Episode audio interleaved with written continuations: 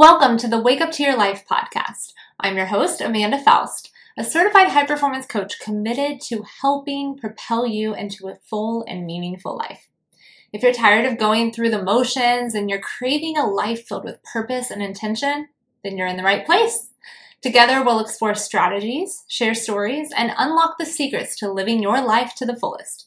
So grab your cup of coffee, or in my case, tea, and get ready for a powerful time of waking up to your life.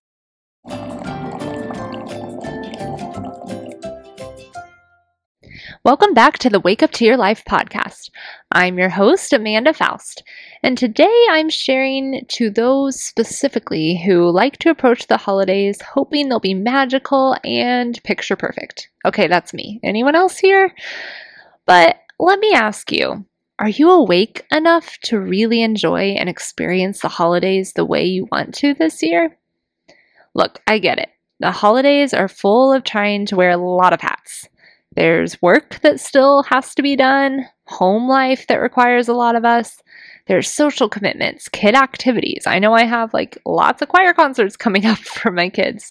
There are family gatherings. You know, maybe you get together with all sides of the family, the extended family, your own personal family in your home. There's things that are requiring your attention left and right. And it's a lot to manage. And honestly, it's hard to stay on top of it all. I personally spend a lot of time feeling behind, and it causes me to want to stay asleep rather than to wake up and face all the demands of this busy season. So, if you're like me, you're not looking for fluff right now. You want this season to be different. You want tangible advice that works. So, here we go. Before the holiday chaos, I want you to make a plan. Set clear priorities. What's important to you this season?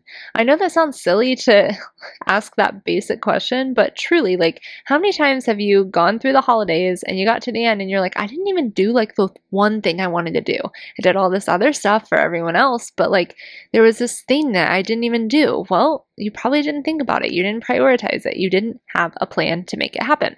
So ask yourself, what's important to you this season? Also ask yourself, what isn't important to me? I started saying a lot more no's around the holidays because I had a very clear reasoning of what was important and what wasn't in my life. And you only do that when you stop, you wake up to what's around you, and you decide what gets your yes and what gets your no. What can you say yes to but delegate some of that yes? Okay, that's a good question to ask yourself too because there are some things that you don't necessarily need to say no to when you're making a plan. It's just that you need support. I recently did this when I was asked to host my dad's side of the family for Christmas. I love doing that. I love hosting, but I also knew that it was around a time where I was going to need help. And the help that I needed was what day are we all getting together, at what time, and what are we having to eat? So I involved another member of the family to get all that planned, to let everybody else know, and then I just have to be here to plan the actual day. So all the pre-planning she did for me. So that didn't need to get a no, it just needed to get a yes, but some of it needed to be delegated. Think through those things. Being organized is so important to decrease stress and to stay present. And it's so interesting because I feel like I didn't even start organizing my holidays until a few years back. I just kind of took them as they came. I filled up each day with a long to do list and then did a lot of procrastination that caused stress. Because I didn't have a plan, I didn't always have the right gifts at the right time or the right dates on the calendar or what we needed to bring to what gathering. So things started to get pretty messy.